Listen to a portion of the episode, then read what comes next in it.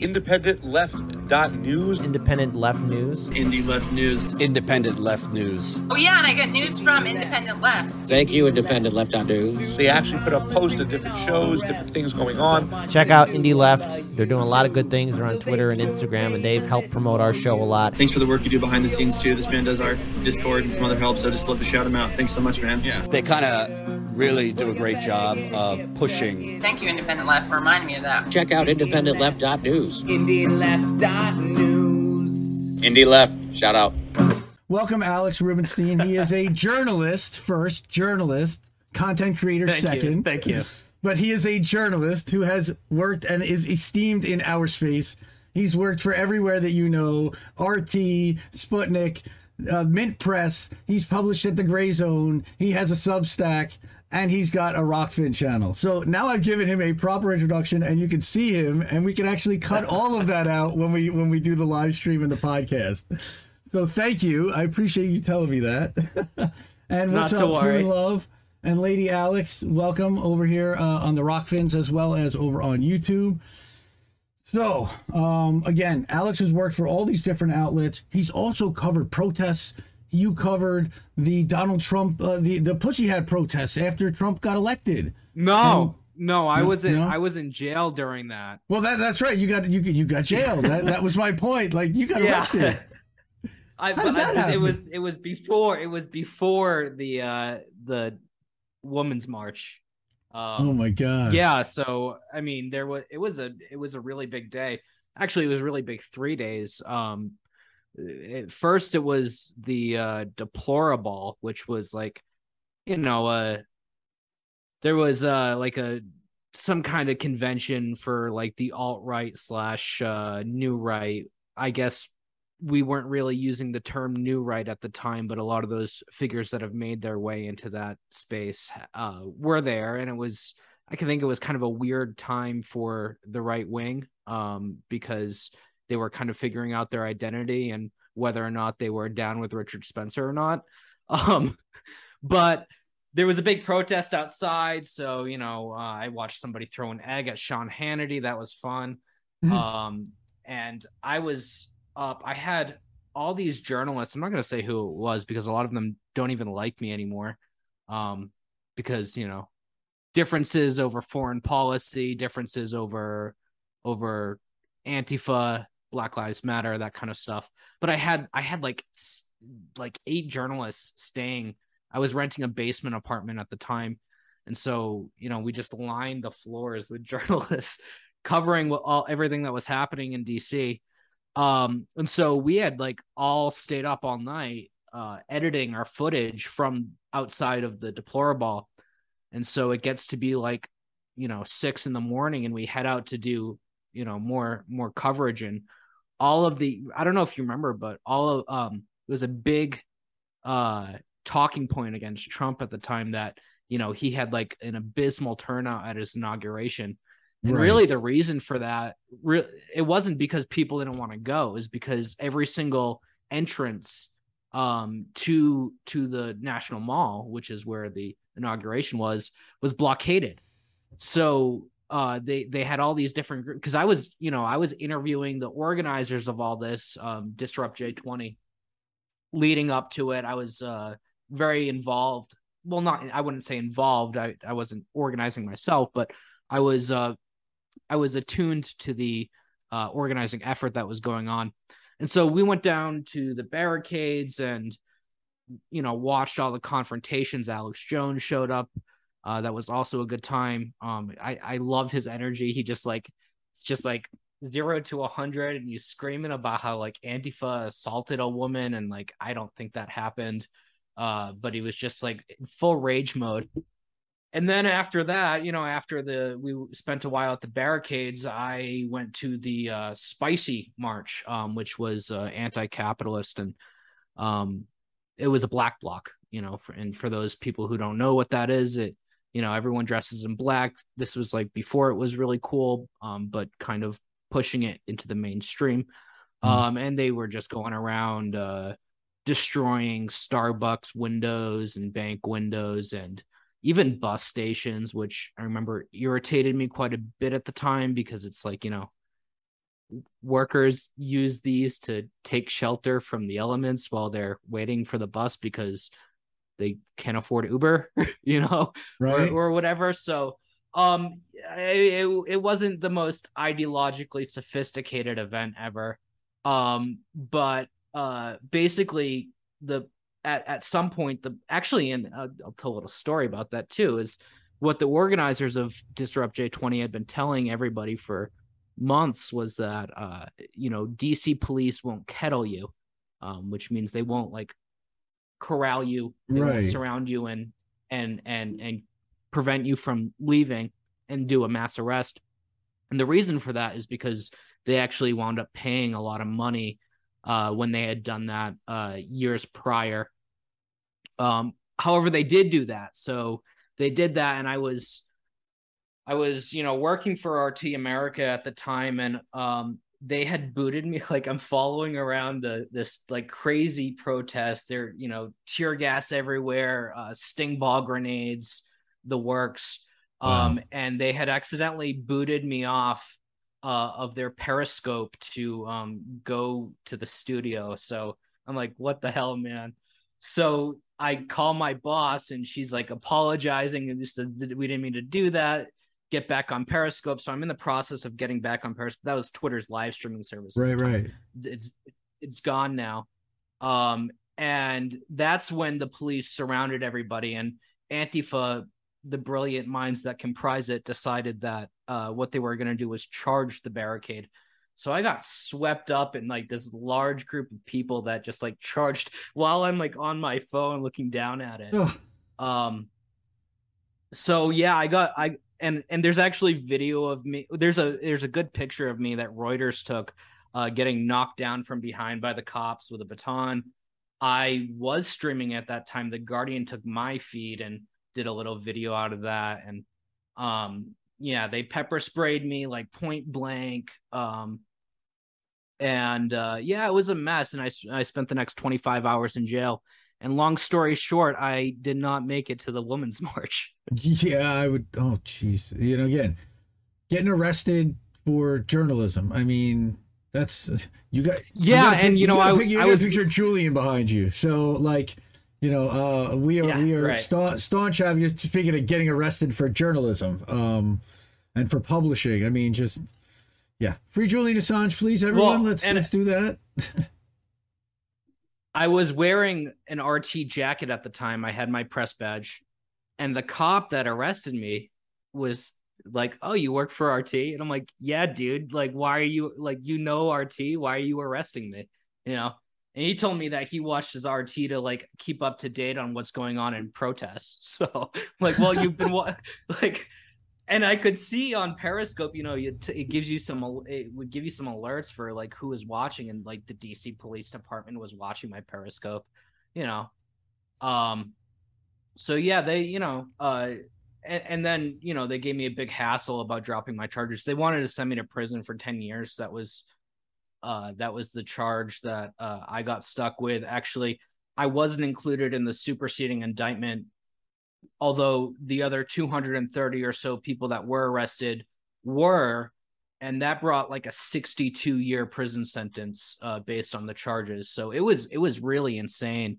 Um and you know as much as i i might like criticize antifa or, or black lives matter you know i'll always defend them from that kind of absurd draconian uh punitive measures and it's the same reason why I've been so vocal in support, not in support, but in defense of uh the January 6th people because I mean it's crazy what happened to a speedy trial, you know. Um I think that the left has been wanting to do stuff like January 6th for years and years, never got the guts to do it and now basically can't because they've all you know uh advocated for they've helped the FBI in a lot of ways a lot of the main antifa sleuth accounts on Twitter have been like you know doing the FBI's job for them um I I remember uh there was a protest uh maybe like maybe like 6 months ago or something like that uh that was like in support of the January 6ers it was a right-wing protest and Antifa showed up so they were doing the police's job for them. You know, it was Mhm. totally insane. Um, there were communist groups that were tweeting calls for sedition charges, and my my mind is just totally blown by all this. Um, I don't want to name names. I do want to name names, but I'm not going to. uh, but you know, I think I think that lesson of of January 20 is uh, it, it really it on January 6th of that year, I was already saying what was going to happen. I was exactly right. And I was already speaking out against it. So I was, I feel like I was on the right page from, from the start with that. And that's because of that background that I have. Hmm. And and so were you in the camp that was looking at the FBI reports prior in November and and realizing that there was that they were they were setting stuff up and that they were pulling Capitol Police and warning staff now? Is that is that, that what you mean or what, no, what mean? I, I didn't even know about that. I haven't followed it super closely. Um, to be honest, I've just spoken out against the absurdity and I've caught a lot of heat for that, but I haven't done any actual like investigative journalism on that. Yeah, I was I, I was reading Whitney Webb and and TLAV prior, and they they were talking about even even before it was happening that they were setting up for something like this, uh, and then they were going to work on also getting to the inauguration. And of course, everybody bulked up security, and everyone kind of backed down, and everyone knew what was going to happen, so that ended up not happening. Yeah. Thankfully, I mean, look, nobody wanted to see them kind of take over the country and and in the way that they that they wanted to. Um, you know, if you want to prove it and you can actually get into the machines and audit and do everything else, then fine. But uh, just to declare it is is a whole other thing. Um, so I also now I saw that you were you either reported on Standing Rock. Did you go up to Standing Rock also in in 2016? Wow, Yeah. so you were you were up there too, Yeah. man. You have you have covered Yeah, like I- every I, uh, lefty action. Holy shit, that's awesome. Charlottesville. Yeah, Right. I I'm I was I was a little young for Occupy. I wasn't doing journalism at that time, but I got started following around Black Lives Matter in 2014. Hmm. So I mean that that was really when I got started doing journalism because I was, you know, like reading the New York Post and shit, and seeing all the lies about the protests that I I was at, you know, um, and I uh, I started writing for some pretty obscure Italian newspaper, um, and uh, you know, got a made a Twitter account and started just tweeting videos, and that was how I got started. And eventually, uh, a friend put in a good word for me at RT. I uh I was a social media editor at RT. I was not a journalist. Um, so I Oh, wow. saved up. I saved up all of my vacation time for the year, two weeks, and went to Standing Rock during my vacation. I used to work, you know, seven days a week. Um, back then, I don't do that to myself anymore. I still do that to myself, but that's that, that's okay. Uh, I appreciate that you did, and that's awesome. Uh, holy shit! So, what did you do before you started doing journalism? I, I was always curious. Uh, uh, uh, were you? I used to, I, I used to tell people I was retired. I was like 20 years old. I'm like, yeah, I'm retired. nice. No, I, I, uh, I, you know, I wash dishes, that kind of shit, you know, um, or didn't work at all and just was a bum, professional bum. know. nice, nice. And and what area? Not, I'm not asking specifically. What area did you grow up in? Uh, it, it was in the U.S. You're living in Mexico City now, right? I'm Or- not in Mexico City. I'm Oh. in Mexico. I'm not going to say where, Oh, okay, uh, but I am in Mexico.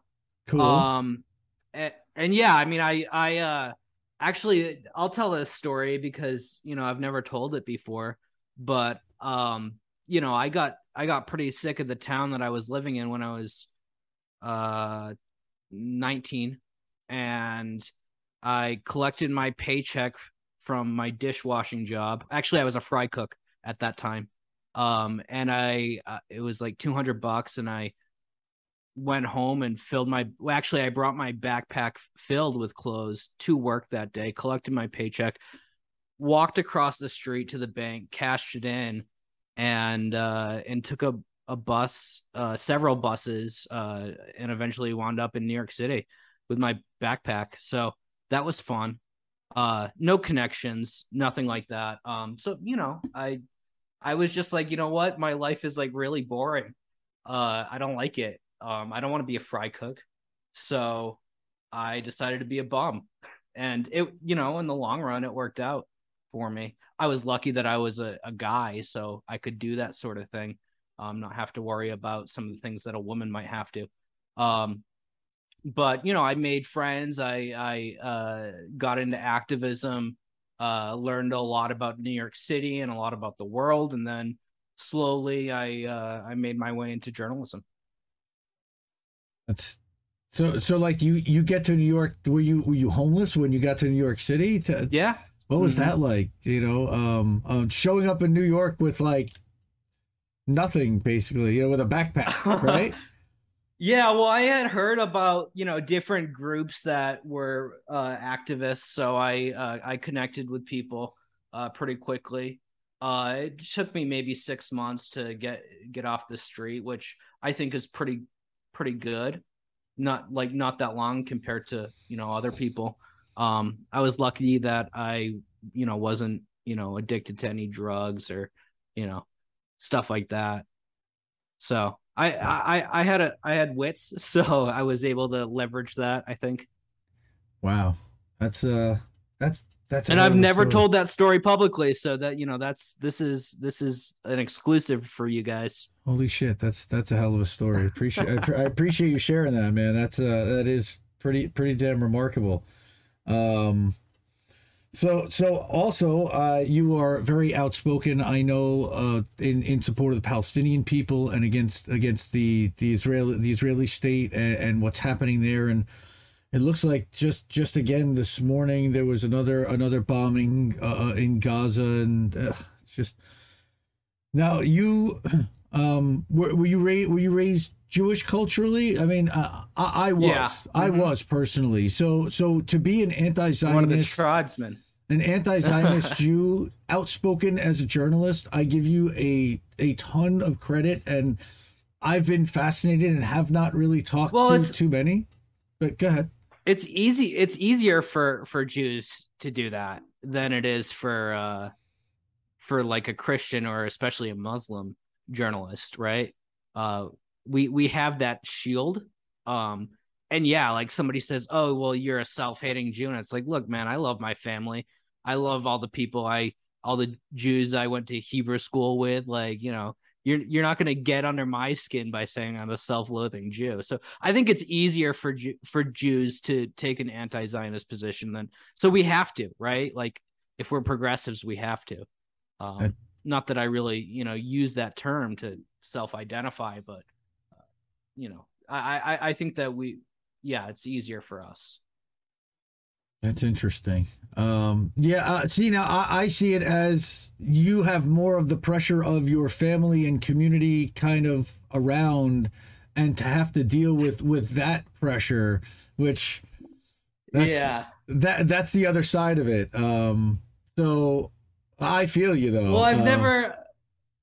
Yeah, I mean, I I don't really have like a. I'm not a practicing Jew, right? I don't I don't go to synagogue, and I'm not sure I could if I wanted to, given where I live.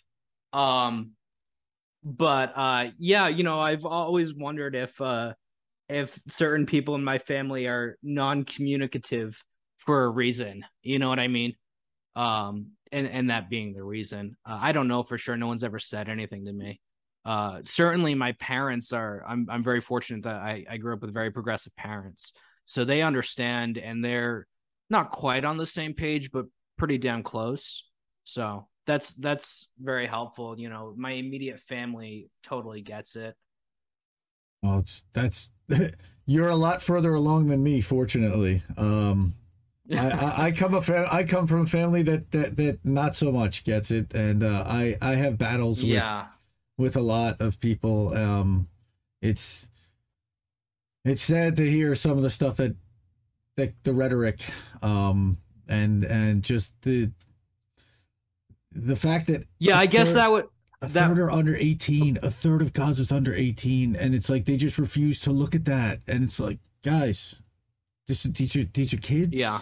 these are kids at this point that have had no shot for the time they they were they were born. Where again, watch Abby Martin's documentary and it's again they don't let us as a community really see very much at all. Look, they don't let the congressional delegates that go there even go to, to Gaza unless it's an approved visit to an approved area with an escort. So um the films that you know part of my awakening again richard medhurst was was a large part of my awakening um I, I give him a ton of credit, um, and and I consider him like a brother, even though I've I've only you know seen him on camera once or twice, but followed all his stuff, been to his streams and everything. But you know, and and then of course there have been guys like Max, who you work for, and and again, I, I such admiration for for Max and and Aaron, and those who do choose to speak out against their their families, communities, knowing that that it's going to make them a pariah and and and unpopular and and and, and outcast. And I've always kind of seen myself as as an outsider in a way. So it it's who I kind of it should it shouldn't be the outsider position. Um. So well, I think that might be might be typical uh, of our of our people uh to to feel a little bit like an outsider. Right. Um, but you know, now that you mention uh, difficulties with your immediate family, I, I think that if I had that same experience, that would probably uh, change my calculus on when I when I said that you know it's easier for J- Jewish journalists to Mhm. take a stand. Um, I, I said that with the privilege of of coming from a very progressive family on that issue, even. So uh, I, I, you you make a good point there. Yeah, yeah, no, thank you. Um again, like so now the Assange again, you worked for RT. Now he was already in the Ecuadorian embassy when you started working there. Did he have his RT show while you were working for RT? Was that after beforehand he was I don't already think so. he was I already don't done think with so. that? I got Yeah. hired in like late. I, I got hired in like late 2014. I think his show was like 2011. Hmm. And and then So- uh, I'm wondering like covering his his trial? Did you did you do much of that or you were watching? I know obviously you were you were watching and and you know we're we've been advocating doing all kinds of activism for it out speaking out but um, yeah, I uh, you know, with Assange, um, I haven't really, I haven't really covered him so much, and the reason for that is because wherever wherever I've been working, uh, at the time when there's something to really cover with him, there's been other people that that are have been on it. Hmm. So, um, you know, I never I never tried to work at like the Interceptor or like a place that uh you know wasn't like really all about Assange. So, um, there were other people that were always on it. I, I I've written a handful of articles. Um, like one one thing that I really laid into while I was at Mint Press was, uh, you know, they kept saying that like when he got arrested, um, they said that like he had smeared feces like all over the embassy, and like I I debunked that. Uh, so that's like the one thing that I've done as far as journalism goes. I have done things behind the scenes that I'm not really able to talk about. Um, but you know, working to help help him. So hmm. um you know i i uh i've supported him on twitter as much as i could right hmm but i have yeah i haven't i haven't really uh i haven't really exposed anything. I mean like you know we had we had whitney webb while i was at mint press. Of course max runs the grayzone so you know what was i gonna do? Right You know. right. Whitney's kind of the queen uh you know to a point. You got, you got Glenn out there oh, to a, there's so many good advocates out there. Mohamed Elmaazi uh we actually I got I got to I talked to him a couple of weeks ago. He he um he did a stream with Tara Reade and and I helped to organize that and he's just tremendous. Um again, all all these guys that are carrying the torch because it's it's incredibly frightening. Again, you're you're not located now in in the US. Um if you wrote something dissident, you know, look, Commander X got remanded uh, uh from from from Mexico. They went and scooped him up, brought him here, and locked him up for X amount of time. Like, I'm worried. I don't I don't know how much of that was I don't I don't know too much about uh Commander X, so I don't want to speak uh about you know, i- if I'm wrong, I I encourage anyone to correct me. But my understanding is is that U.S. federal authorities uh grabbed him in Mexico, Mhm. um, pretending to be Mexican authorities. Yep. Uh, in order to get into his gated area. So I've heard people blame AMLO for that happening, and I'm not so sure that's the case. Ooh. I'm I'm Ooh. I'm pretty sure that's not the case, especially especially what I know about AMLO. You know, I know people that work in his office. Um, I haven't asked them about that specifically. Uh, and also, you know, the the kind of um defense that AMLO is giving for Julian right now. Well, you know, that- it makes me skeptical of this idea. Yeah, exactly. I was just gonna say the half hour that he that he talked Biden's ear off about that and told him to take Yeah. down the Statue of Liberty and um so so you've been living there with AMLO as president um and and everyone like what's it like to have a real leader that like gives a shit about the people because it must be different.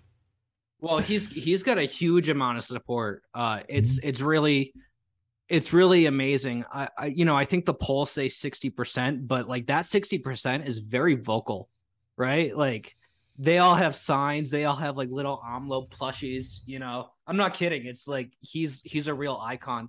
Um, I don't speak Spanish so well, so you know it's hard for me to really uh get a grasp of their politics. Um, I get a lot of it through my through my wife, um, and her her family is very political, so um, that's helpful. But uh, but yeah, I mean, it it feels like more than sixty percent supports him, just because those sixty percent are like, you know, really enthusiastic supporters. That almost sounds like another band of supporters that I don't want to. Yeah, but on on a complete opposite end, but still fervent. Not, not Brandon's, not not No, no, no, know, not Brandon's the other- no, I the was, other I was, guys. I was, I was talking about Yeah. Trumpies, Trumpy, but but Yeah. just in a completely opposite way. Again, it it's more like you know people used to describe him as as the Mexican version of Bernie, but he actually had the courage to do a lot of the things that that the American Bernie did. Yeah. right and you know honestly his his uh his way of conducting himself is actually a lot more like trump you know it you know i i loved watching trump on tv because he'd put the journalist in his place and amlo does the same thing you know they start asking him questions that he doesn't think is fair and he'll call out like the people that funded their newspapers you know uh, with no problem. And so, so all the NGOs and you know all the Western press go, "Oh, he's he's attacking you know the free press," and it's like, no, he's talking about who pays who pays them, you know. right. Um, and it's the same thing that that Trump really did, uh, in a lot of ways. I I Well- think, you know, he's also prone to making some stupid comments too, much much like Trump. And and he holds court every morning. I mean, he does those press conferences, Yeah. pretty much every morning for, and he'll just stand Yeah. there and answer questions. I mean, again, can you and imagine? fight with the reporters too. Can you imagine having I mean, a leader really. that's happy to do that on a daily basis? And I'm like, I'm looking at, I'm what, you know, I, I have a friend about two years ago who he's he's Brazilian and he was a big AMLO fan, and he's saying AMLO is el presidente del mundo, and and he's one of those guys, right, that you're talking about. And so I started, you know, he puts the links in my Discord, and I watch him in the morning, and I'm just, I'm watching the way he he conducts himself, and I'm watching the way that the respect that he gives to the people that he's speaking to, and I'm like, God damn, man, what? Where did we go? What the hell happened here that we and like he's he should he's like garden variety like it, it there's nothing special necessarily but he's just like tr- tr- treating people like human beings and and looking them in the eye and and, and not looking down and I I, I don't know I, yeah. Well i mean there there's that and and i i i certainly would i think i would appreciate that more if i was mexican. Mhm. uh, but what i what i do appreciate is the open contempt he shows for the right-wing press and the liberal press because w- when they when they step out of line he puts them in in their place. And it's just amazing to watch. Yeah. Yeah. I, I haven't I haven't really and seen I mean, I mean that's like that's great you know like i i told you i i got into uh i got into journalism when i was following around black lives matter protests and i was reading in the newspapers what they you know the lies that they were saying. And so you know nothing makes me happier. I got into journalism to like kind of be a dick to other journalists like so when amlo does it i appreciate that I uh, I got into this to expose corruption and to change the narrative because I realized what was going on corporate wise. yeah yeah yeah And you know the, that that's why I did it. Again, I got in in 2020. You, Yeah, you got in much earlier. You look, you, everybody's got different motivations, things that drive them, and and again, I I, I love. well you know i had i had progress i don't mean to like you know diminish No, my, no, you know my values but you know i i do enjoy being a, a bit of a bastard you know and and messing with evil people you know Well, again, your your undercover work at the at the Freedom Summit definitely uh, showcases that kind of thing. You know, where you went in and got got all kinds of, of, of dirt and notes and asked all kinds of very innocent questions and recorded it all to be able to tell everyone here's the dirty shit that's going on behind the scenes, while while they're sitting at five thousand dollar a plate lunches that's being held by religious respectable organizations that are talking about uh, uh you know babies in China and ooh it's it's some it's some spicy stuff. Uh, I I highly encourage everyone to go back to, to Alex's Substack and and take a look at some of the some of the topics that were discussed in that meeting. Um, and there were some attendees I wanted to mention. I was I went back and, and was skimming it, and I remember in in the header it says that that Nancy Pelosi, Mike Pompeo, and Josh Hawley were all in attendance, and given the lincoln whole too and, and Yeah. Blinken, right, right. Uh, give it and and again, Ro given- Ro Khanna, yeah. Uh, so, given all of the stuff this week that happened with Taiwan and Pompeo offering to go over on Nancy's jet, again, it's just further cementing this idea of the uniparty that they're all kind of, you know, Yeah. they may not like each other. It's all theater in the end, and it's all about the wallet. It's all about defending and promoting certain interests a- abroad, and you know that that's really where they all end up coming together, and it's always coming together to screw the the masses um, and global south. Um, that's that's what we've seen. Um, you also have been doing, Yeah, and it was it, it was sponsored by two different cults that believe in aliens. And I'm not just saying like like you and I might say like, oh yeah, the, the intelligent life probably exists, probably, you know. I mean, like really like alien fearing or worshiping, depending on which one, like bona fide cults, you know, were sponsoring this event. All and also all these like you know really fervent anti-gay far right Christian organizations. So, you know, that that was what was interesting to me was to see I mean, yeah, it's on one hand it's like yeah, Republicans and Democrats are like, you know, working to uh you know, undermine China or or do regime change or um balkanize it. Um but what's really interesting is that like here are the top people in the Democratic and Republican Party at a conference sponsored by the Church of Scientology and Falun Gong. I mean that that will, that to me, you know, I I'm pretty upset that that article, those articles never really blew up because they didn't get any any attention. You know, I've done a lot of stuff eh, over my career that like, you know, the Washington Post or the New York Times might like write a story about, you know Mhm. this was like radio silence from everyone everyone um i think i did uh i did like one or two interviews about it on just like podcasts Mhm. so it was it was it was pretty disappointing to me that that didn't really blow up. I thought i had this huge scandal and i did but um you know unless uh unless you have like 20 blue checks tweet about it and the blue checks all fucking hate me. So you know besides my little circle of friends uh it's it's really hard to you know make a story kind of go viral.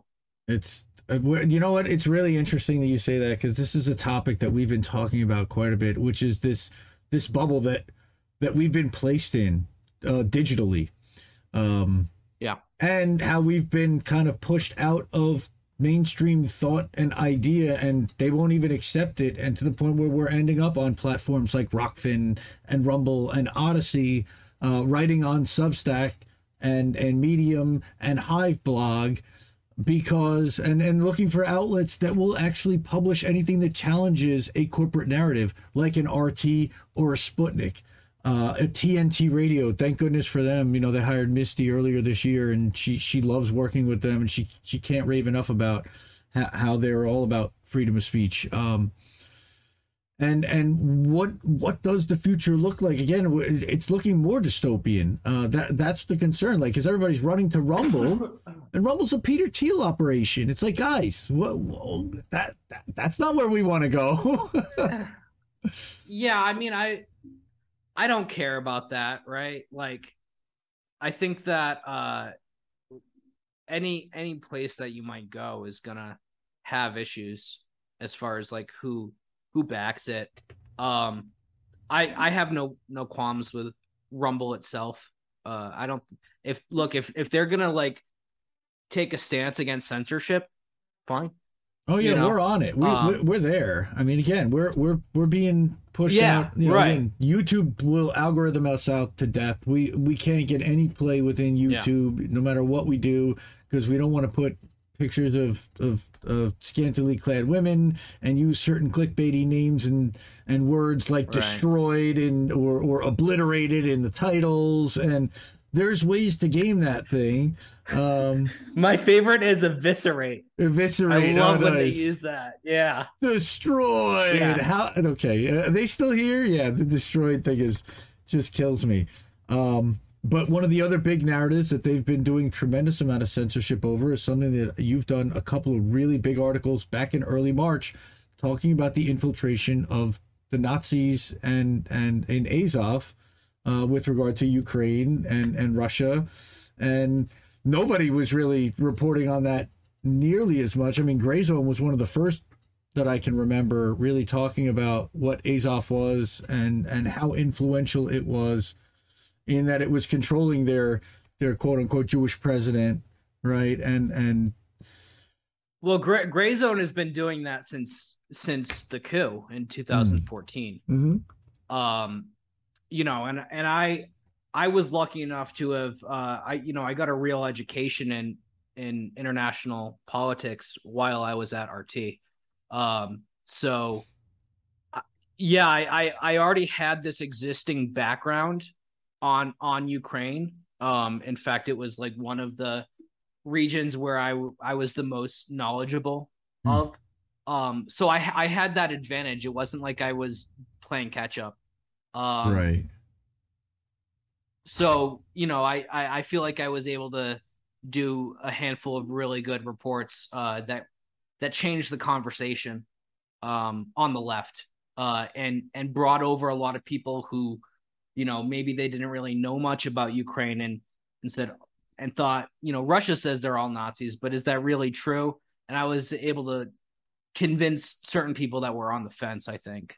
Mm. Um, I, I I saw I saw I those articles they really blew up um, compared to a lot of the stuff that I've done over the course of my career. So I, am very I'm very pleased with those. Um, but like I said, I had I had that background. I've been I've been following Ukraine you know, since since uh 2016. So maybe before that 2015 even.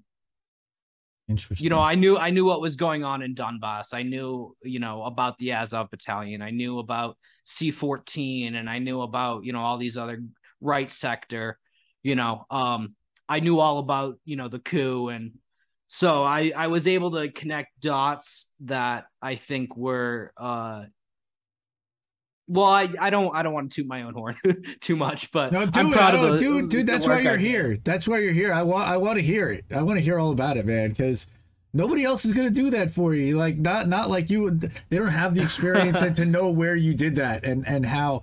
Now, one thing that I'm I'm I'm a big admirer. I'm a patron of the Grayzone. Um, big supporter and, and a fan. They're one of the feature uh, you know publications in independent left news and the I, I show a lot of Max's videos and stuff. What's it like? How, how did you get hooked up with them? I, I, I, don't. I, they probably have a secretive process, but what what's it like to to get punched by the Grayzone? Kind of like say, hey, um, wait, you want, want want come write something over here? Like that kind of seems like it would it would almost be the ultimate for a lefty journalist. Yeah. Um. Well, I met Max. I, Max was a friend of mine. Has has been a friend of mine, and as has Anya, uh, for for a long time now. Um, Max would come into the RT office and and do interviews all the time, and I was so impressed by uh his appearances that you know I I started really getting into his journalism and you know and uh, before all that I I introduced myself you know I saw him on TV a couple times uh in in the studio and I went over and um talked to him a bit about Syria I said some pretty uninformed things in our first meeting uh that I I no longer stand by but you know um it, no, it was interesting. Uh, and, and despite that, he took me seriously, which was something that was really incredible because I was, you know, I was like 20, 20, 22, you know, um, and and not really, you know, knowledgeable about about uh Syria. So for him to continue to take me seriously and and really, uh, you know, we developed a, a friendship and um, we wound up the first time we worked together was uh, exposing the owner of the Intercept, Pierre Omidyar, and uh, and we we forced him off Twitter. Uh, I don't know if people really know this, but you know, I think we embarrassed him so much that uh, he subtweeted us twice and then stopped tweeting. Um, I don't know if his account is locked now, but he he went a couple years of not tweeting after we wrote about him. I mean, we we put out some really embarrassing information. Um, you know, not just about like his involvement with uh, you know, intelligence cutouts like USAID and and the National Endow- Endowment for Democracy, but also about you know his you know personal life. Um, you know, for example, him having uh there there's a video game called Second Life um mm-hmm. and it's it's um I don't I'll explain it really quick for for viewers who might not be familiar but it's like you know it's not really like there's no point to the game. Like you're not trying to beat the boss. It's like you just it's like your second life. Um so he has an av he had an avatar on that game. It was a um bald black man by the name of Kito Mandala. And uh, there's all these screenshots that I dug up of Kito Mandala uh, in a bondage chamber, that kind of stuff. So Ooh. we put that out there, and yeah, it's really funny. It's really I like if you go to Mint Press News, um, find that article. It's the we did because it was a three part series. It's the one about his reclusiveness uh, and you can see that we we put those pictures out, and it really embarrassed him. Uh, and he started tweeting about like suing, o- opening up libel laws and stuff like that. And then he just went dark on Twitter. Um, so I, you know, I I like to think that was us, and I don't think that's too much of a stretch.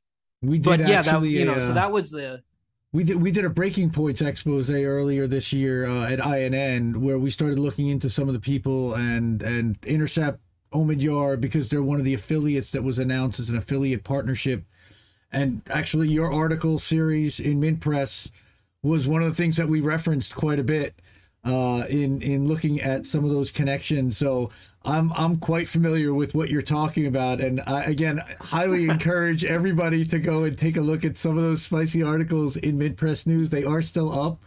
Uh, Mnar's great, and uh, and it is one of the one of the uncorrupted lefty outlets out there that I, I highly encourage everybody to support. Uh, independent journalism that that challenges narratives that that supports Palestinian people. There aren't enough of them. And I know Lee Camp just went to go work over there with, with Dan Cohen. They're not doing a show, so so that's that's good for them. Um, and again, Alex is Mint Press, Grayzone, RT, Sputnik. How'd you get to Rokfin and, and doing a podcast? How how did that happen? Well, Rokfin approached uh, me, um, and they wanted uh, investigative journalism. Hmm. I said I can't put investigative journalism behind a paywall.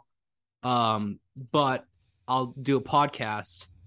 Um, so we had we had a six month contract um that has passed and um, my co-host and I, Mila, decided that we weren't going to continue, um, just because unfortunately we weren't we weren't getting the numbers we wanted on Rokfin. Hmm. Uh, so it's possible that you know in the future we're gonna continue, and Rokfin will be one of the places where we do that podcast.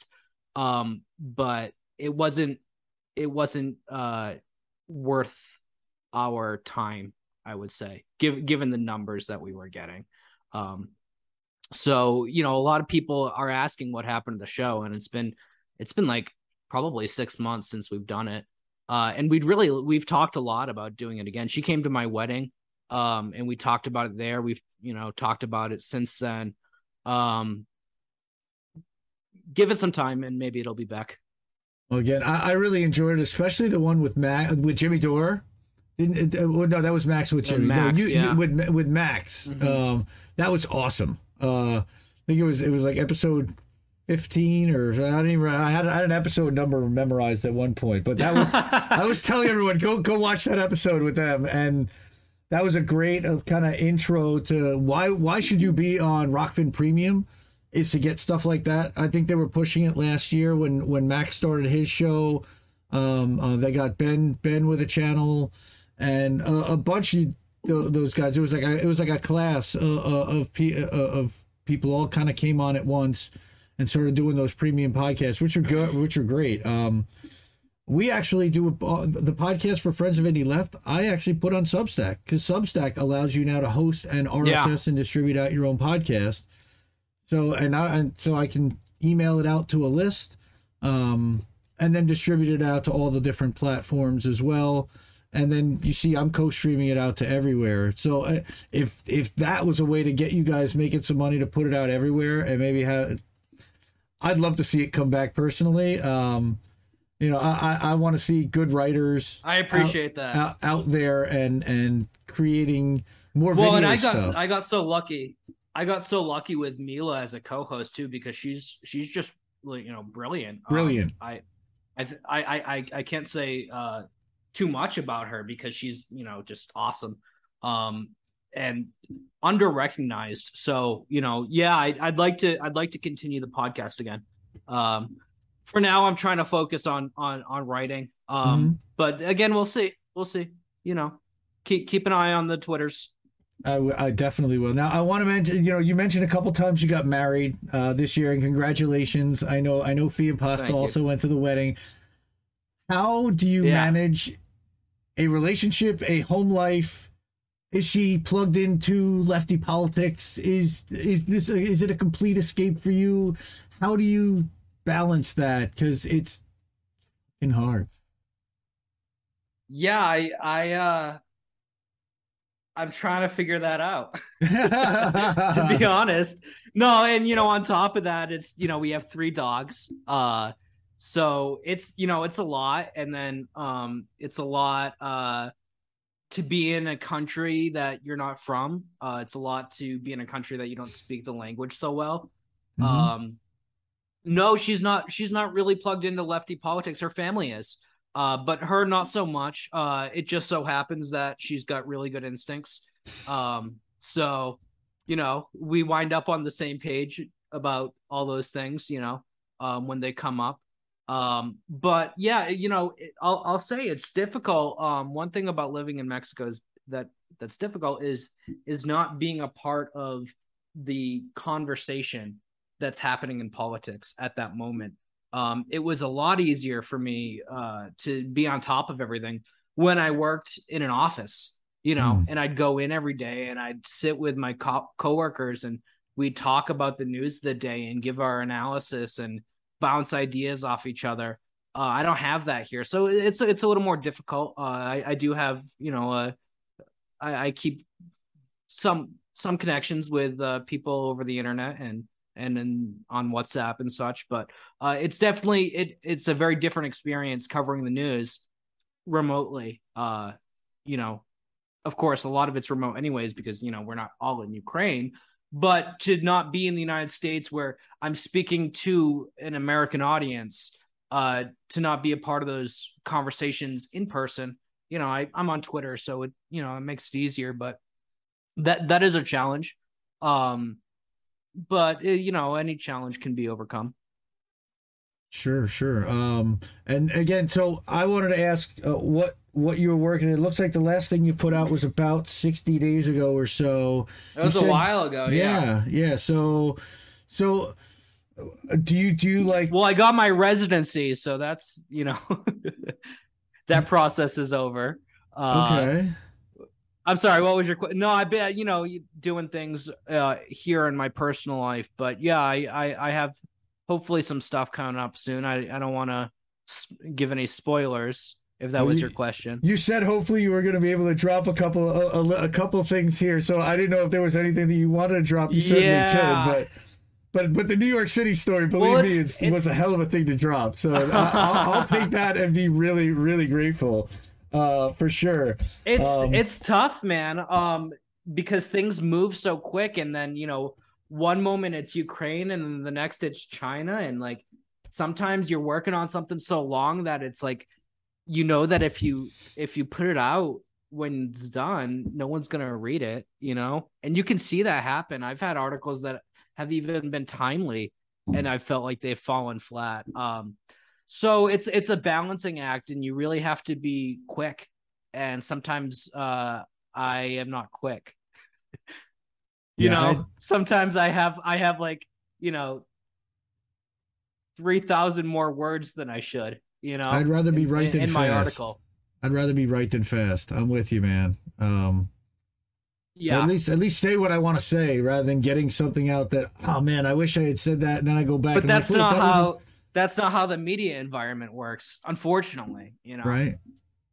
Yeah. that I'm the same way, you know, but it's it's not it's not uh it's not made for people like us. It's meant it's made for you know the quick take or or at least um you know the thing is is that as as independent people we don't have this like infrastructure you know to be able to put something out every day. We don't have a team of editors.